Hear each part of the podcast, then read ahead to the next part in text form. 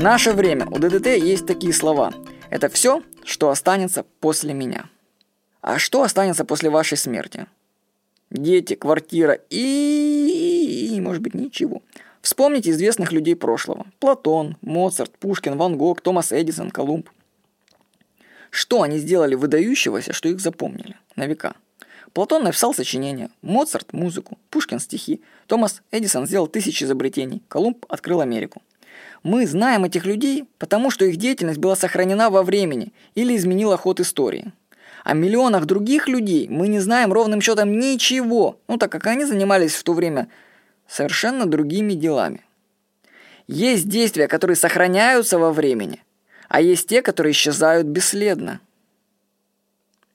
Вдруг, если у вас есть желание оставить свой след в истории, то нужно сохранять и накапливать время. Кстати, это не противоречит мысли жить здесь и сейчас. Нужно просто понимать, что то, как мы распоряжаемся своим временем сегодня, определит наше будущее завтра. Мы можем больше заниматься теми делами, которые передадутся во времени нам или потомкам.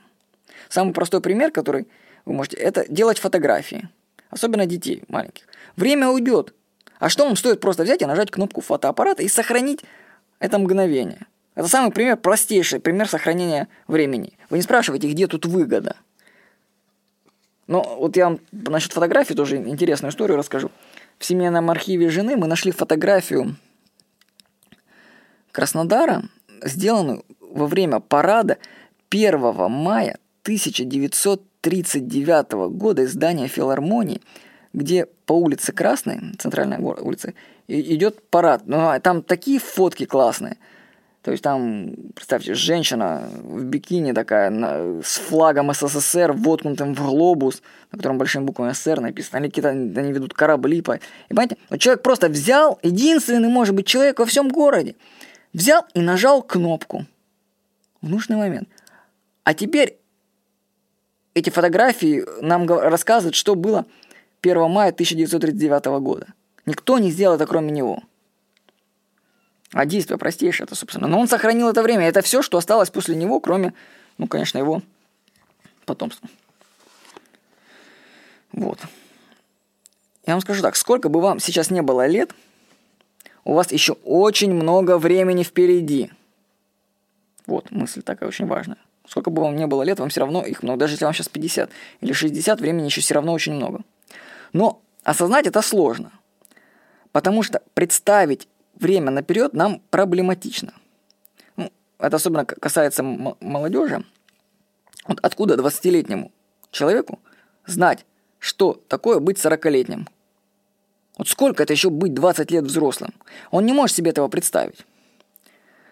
Мы как-то с Сергеем Михайловым, моим партнером, сделали программу «Часы жизни». Вы можете ее найти в интернете по запросу «Часы жизни». И она позволяет оценить истинный масштаб времени, который есть в нашем